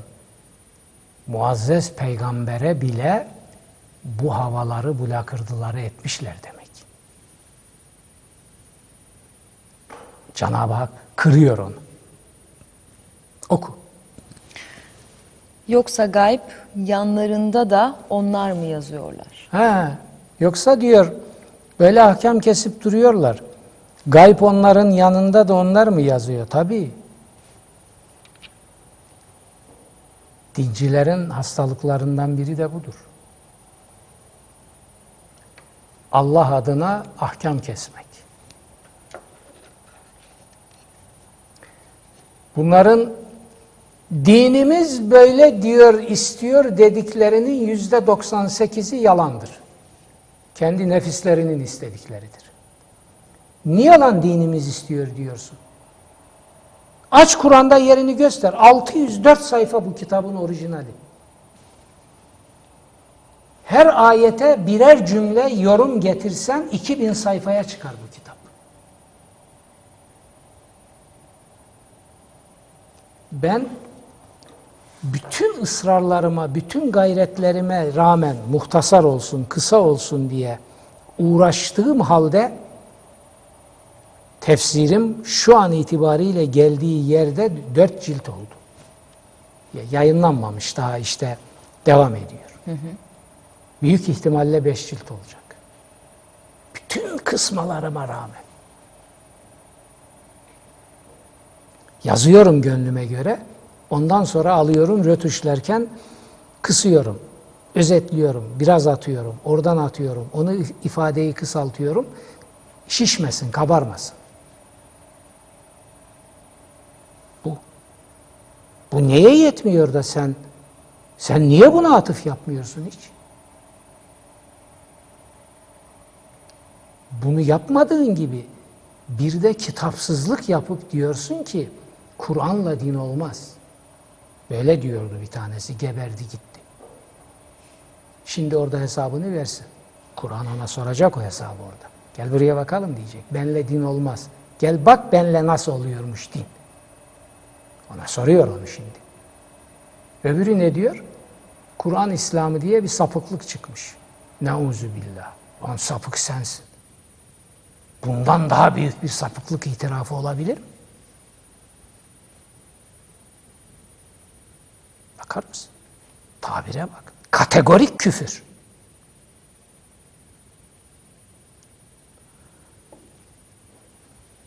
Evet oku. Sizin diyor başka bunu daha önce de okuduk, verdi bunu. Sizin başka bir kitabınız mı var diyor. Bu kitaptan rahatsızsınız. Hı hı. Nereden alıyorsunuz bu hezeyanları diyor. Başka bir kitabınız var sizin demek. Evet. Oku burayı bitireceğiz. Tamam. Artık Rabbinin hüküm vermesi için sabret, balığın dostu gibi olma. Hani o öfkelendirilmiş bir halde yakarmıştı. Ha, balığın dostu dediği Hazreti Nuh, Sünnun. Bu surenin adı da Nuh suresidir. Ayrıca Yunus suresi var Kur'an-ı Kerim'de. İniş sırasıyla 51. sure. Tertipte 10. sure. Onu da göreceğiz vakti geldiğinde inşallah. O sabırsızlık yaptı diyor. Yapma. Sabret. Bu hepimiz için geçerli. Sabır Angutluk sizi çıldırtır. Zalimler çıldırtır. Hainler çıldırtır. Müfteriler çıldırtır. Çıldırtır da çıldırtır. Hanımlar da çıldırtır mı? Hı? Bilemeyeceğim. Bilemeyecek misin? Peki. Onu cevapsız bırakalım. Bütün bunlara neyle mukabele edeceksiniz? Neyle dayanacaksınız? Tek şeyiniz var, sabır. Sabreden zafere gider. Allah sabredenlerle beraberdir Kur'an ayeti.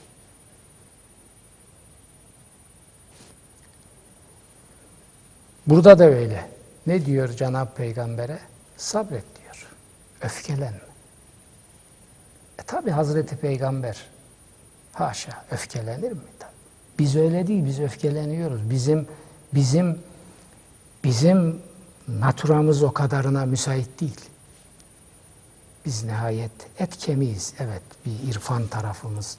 Şey, tamam şükür ama e, peygamber peygambere bile sabret diyor. Biz kimiz ya? Ben kimim? Adam bana diyor ki sinirleniyorsun. Ha, maşallah yani insaf ya. İnsaf benim çektiklerimi hiç düşündün mü sen? Geliyor. Beş buçuk yıl program yaptık Ayşe Özgün'le. Allah selamet versin. Tarih olmuş. Beş buçuk yıl dört televizyon değişti. Doktora tezlerine konu olmuş bir programdan bahsediyorum ben. Çocuk oyuncağı değil. Oturuyor orada. Seyircili. Oturuyor. Bir direğin altına çekilmiş. Orada şekerleme yapıyor. Dinler gibi falan. Bilmem 50. dakikada diye, diyeyim bir soru soruyor. Allah Allah ben ne bileceğim ya hanımefendi. 15 dakika önce o soruyu ben enine boyuna cevaplandırdım. Demek ki o şekerleme yapıyordu. Siz şekerleme mi yapıyordunuz o arada? Paylıyorum ben onu. Öfkelendi. Ne sinirli adam bu. Ya ben robot değilim yani öfke düğmesini kapat. Bitti. Sıfır öfke. Böyle, bir, böyle bir yapım yok benim. Tabii öfkelenirim. Kendini benim yerime koy, insaflı ol, düşün. Ben burada en hayati meseleleri anlatıyorum. Oradan kaldırır parmağını. Hocam, geçenlerde teyzem rüyada görmüş ki sen beni çıldırtacak mısın be kadın? Ne ne? Ben rüya tabirlerinden anlamam, o işle uğraşmıyorum. Benim soruma cevap vermedi, beni dinlemedi bile. Ya be kardeşim, ablacığım, teyzeciğim, neyini dinleyeyim ben senin ya? Senin teyzenin rüyasıyla ben vakit harcayacağım. E bir altı, bir beş buçuk, altı milyon, yedi milyon insan dinliyor. Onların çok hayati beklentileri var. Onları bırakıp da reva mı ben senin teyzenin rüyasıyla uğraşayım? Ondan sonra öfkeli. Şimdi bakın bu Kur'an'ın vahyedildiği peygambere bile fesbir diyor. Bu emir kaç defa tekrarlanmıştır? Bundan sonraki sure inişle üçüncü sırada olan Müzzemmil'de yine göreceğiz. Fesbir sabren cemila. En güzel sabırla sabret diyor Hazreti Peygamber'e. Peygamberi Ekber. Yaşar Nuri ne yapsın? Yaşar Nuri, Yaşar Nuri'nin İrab'tan mahalli ne burada?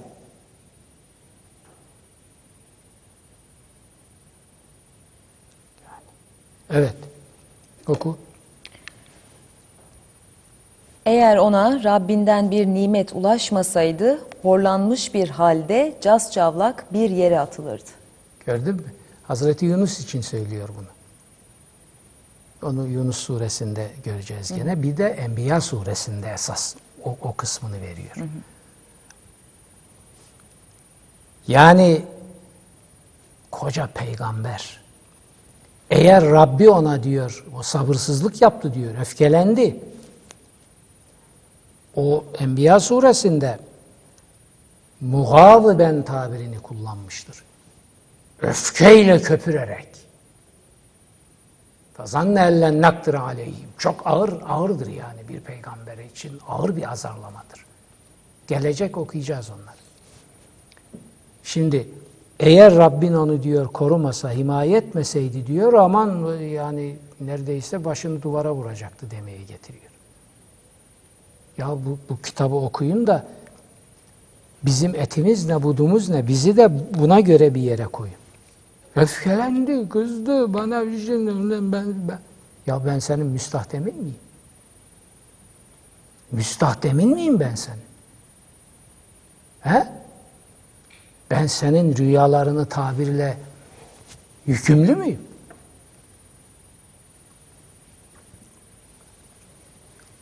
Daha neler? Bugün e-mailleri okuyorum. Çoğunu kapatıyorum. Yani orada bir şey öğretti çocuklar bana.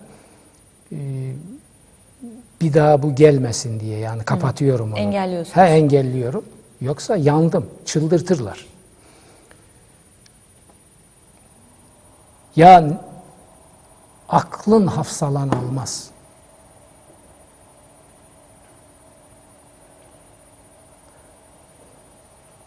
Evet. O küfre sapanlar zikiri, Kur'an'ı işittiklerinde az kalsın gözleriyle seni devireceklerdi. Bu tam bir cinlidir diyorlardı. diyorlardı. Şimdi Kur'an'ın kelam harikası, ihtişamı, icazı, edebi, yüceliği, gücü karşısında eriyorlar. Kıskançlık krizleri geçiriyorlar. Mekke müşrikleri. Fakat teslim de olmuyorlar.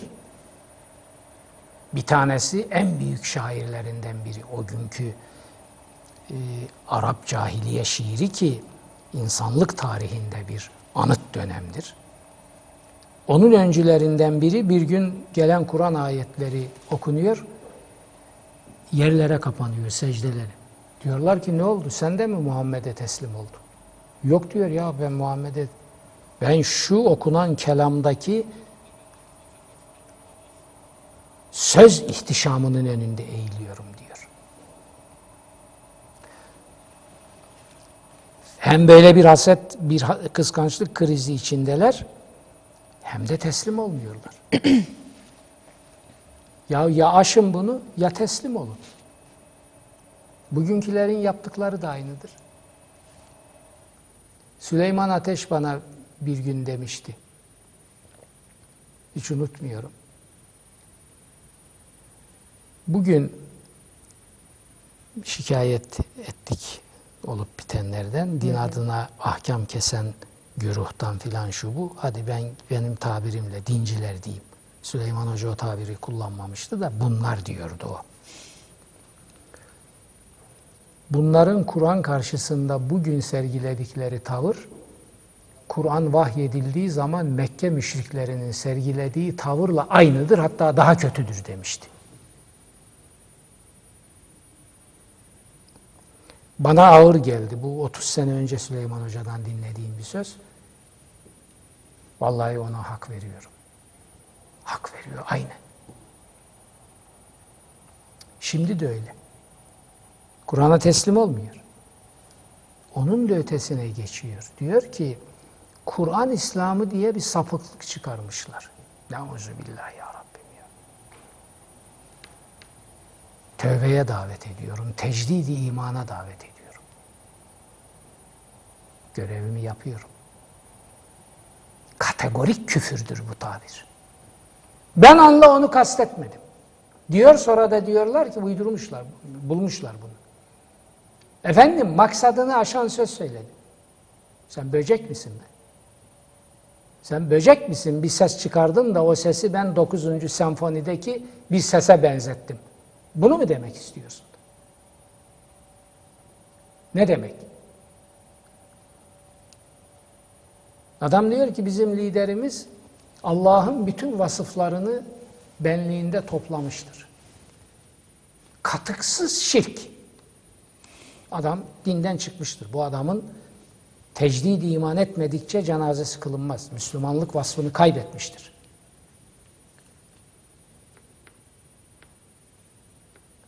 Üstüne varıyorlar. Bir yerde gördüm. Maksadımı aşan bir... O zaman çık milletin önünde tövbe et. Tövbe edeceksin ya. Bu sen babanın çiftliği değil. Bunun yolu budur. Tövbe et de ki ben bühtan işledim. Tövbe ediyorum Allah'a. İmanımı tecdid ediyorum. Ey ahali sen de bunu bil. Ama Allah'lığını ilan ettiği adam ona ondan bunu istemiyor. Halk niçin istesin? Halk niçin istesin? Alan memnun, veren memnun. Gider görürsünüz sonra. Demek ki ne derler? Gözleriyle devre demek ki kıskanıyorlar. Bu, bu iki ayet bunun için nazar duası olarak Nun suresinin, Kalem suresinin son iki ayeti nazar duası gibi oradan algılanmıştır. Çünkü gözleriyle seni devirirler çünkü kıskançlıklarından Kur'an'a duydukları kıskançlık. Kur'an'dan nasibi olanlar da demek ki kıskanılıyor. Bizim kıskanılacak bir şeyimiz yok bana göre de herhalde Kur'an'a olan hizmetimiz, şu eserler hepsi Kur'an kaynaklı. Buradan bir haset, bir kıskanma var. Buraya bakılırsa bu var.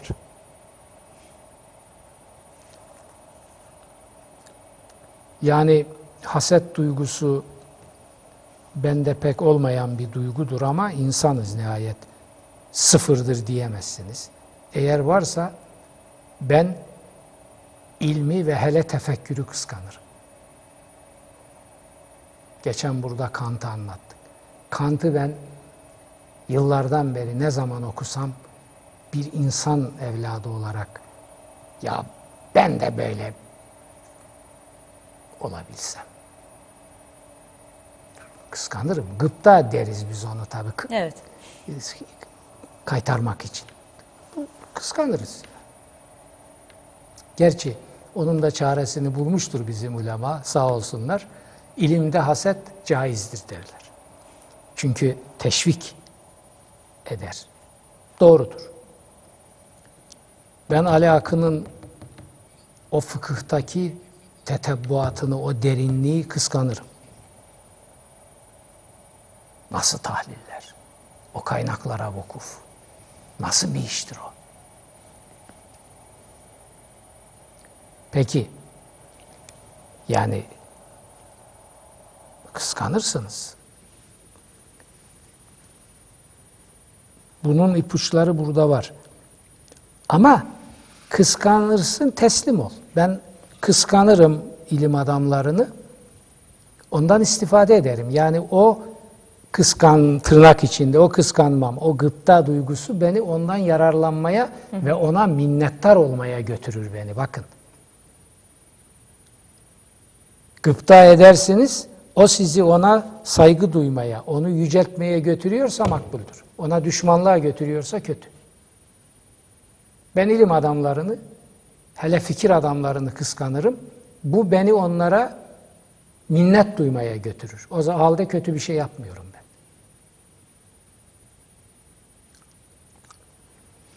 Bunlar ne yapıyor Mekke müşrikleri? Bunu cin çarpmış diyor. Hem Kur'an kelamının ihtişamı önünde yerlere kapanıyor hem de diyor ki cin çarpmış bunu. Ya bu diyor Abdülmuttalib'in deve bekleyen çoban yetim torunu. Bu diyor bunları bunları diyor bu imkan var mı diyor. Ya buna cinler bunu üflüyor. Bakar mısın? Molla bana diyenler, angutlardan demin bahsettik. Yaşadım ben bunlar. Sürmenenin dağından gelmiş diyor bu diyor falan. Bu mu bize yön verecek diyor. Ulan sen benim dağıma kurban olasın. Sen benim ayaklarımdaki ayakkabının çamuruna kurban olasın. Sen daha onun yerine gelemezsin 30 senede. Ha ben söyleyeyim bak sana gayet açık. Hadi gel de göreyim. Göster. Gelmek, ulaşmak gibi bir çabaları var Hayır. mı acaba? Didemciğim olamaz. Ezel nasibi olmadan çaba olmaz bu dünyada. Evvela o ezel nasibi olacak. Sonra dünyada çaba onun üstüne gelecek. O ikisi birleşti mi tamam. Bunlarda ezel nasibi yok. Ama Kur'an cevap veriyor. Ve ma huve illa zikrun lil alemin. Son ayeti oku. Oysa ki o zikir Kur'an alemler için Zikir Kur'an'ın adlarından biridir. alemler için bir öğütten başka bir şey değildir. Alemler için. Alemler tabirinin içinde insanlık dünyası hatta bütün evren var. Onun için Hallacı Mansur benim ihtisas alanlarımdan biridir. Diyor ki Hazreti Peygamber'den bahsederken Huvellezî ursile ilel enâmi vel ecrâm Tavasi'nin de o tasavvuf tarihinin şaheserlerinden biridir. İlk defa Türkçe'ye onu ben tercüme ve şerh ettim. Hazreti Peygamber'den bahsederken diyor ki o sadece yeryüzündeki varlıklara değil, göklerdeki varlıklara da peygamber olarak gönderildi. Huvellezî ursile ilel edâmi vel ecrâm. Yıldızlara da peygamber olarak gönderildi. Kur'an budur. Alemin çoğul kullanmış. Varlık tabakaları demektir. Varlık katmanları demektir alem. Hepsine gönderilmiş bu Kur'an. Evet hocam. Şimdi Kalem suresini de bitirdik. Evet Üçüncü sure geldik. iniş suresiyle müzzemmil değil mi? Evet. Bak orada ne tablolar açacak önümüze. Allah, Allah, Allah, Allah. Neler açacak önümüze. Şimdi ilk surede oku dedi. Herkese okuma görevi verdi. İkinci surede yaz dedi. Kalem dedi. Kalemi kutsadı. Ama herkese görev vermedi. Herkes okumak zorunda ama herkes yazmak zorunda değil. Benim gibi bazı hamal tipik hamallar yazacak böyle. Ama herkes okuyacak. Didem de okuyacak. Bizim kameraman arkadaş da okuyacak. O da okuyacak. Herkes okuyacak. Tamam mı? Ve kitapları aman çocuklar böyle böyle kırarak okumayın. Böyle kitabı kırarak okudu mu biri çıldırtıyor beni. O kitaptan hiçbir hayır görmez o. Kitap böyle kırılır mı ya? Hele benim kitabım. Kırma diyorum kardeşim. Kırma ya. Böyle böyle kitap okunur mu ya? Fransızların La Poche serisi vardır. Cep serisi. Küçük kitaplardır onlar. Sırtları da kesilir. Böyle küçük cep zaten ismi üstünde. Poche serisi, cep serisi. Böyle alır bakarsın metroda bir taraftan tutar bir taraftan da onu böyle böyle çevirmiş böyle okur. Bitince de çoğu atar onu. Poş serisi böyle bir seridir. Bu İslami edebe terbiyeye uymaz. Kitap kutsaldır. Bu ne demek ya? Okumuyor demek. Okumuyor. Hiçbir şey anlamaz ondan. Kendini aldatıyor veya caka yapıyor. Ben de okuyorum falan. Ne okuyorsun? Kitabı okuyan böyle okur. Ayraç diye bir şey var. Koyarsın. Tamam mı? Böyle kitap okunur mu ya? Demek ki herkes okuyacak ama herkes yazmak, Yazmak zorunda, zorunda değil, bazıları yazacak. Diyor ki Kur'an, önce oku, sonra yaz, ondan sonra diyor uyarmaya başla. Şimdi Müzzemmil 3. surede uyarma emrini verecek. Onu da haftaya. Okuma ve yazma dönemi olmadan olmaz. Çünkü cehalet ve angutluktan kurtulmadan başkalarını aydınlatamazsınız. Peki hocam vaktimizi de aştık. Çok teşekkür ediyorum. Ağzınıza sağlık. Şimdi bu pazar günü 12'de bunu veriyor. Yalnız ondan önceki gün de cumartesiydi galiba. Ben açtım. Bir tesadüf. Baktım veriyor gene. Şimdi iki defa mı tekrar verecek? Onu da bir öğrenelim. Eyvah. ben öğreneyim hocam sizlere Ya ileteyim. ben çiğ köfteyi kaybettim. Artık bu saatten sonra gitmiştirler. Bugün çok uzadı ya. Evet. Hiç Çok sesin de ediyorum. çıkmıyor. Adam Ee, söyler Sizi ya. dinlemek Yani konuşmaya hiç gerek kalmıyor. Sizi dinlemek çok keyifli. Değerli izleyenler programımızın sonuna geldik. Kitaptan Aydın'a programımızın sonuna geldik. Yaşar Nuri Öztürk hocama da çok teşekkür ediyorum. Haftaya yine aynı saatte. Çarşamba günü saatler 21'i gösterdiğinde Kanal Sokak ekranlarında olacağız. Görüşmek dileğiyle.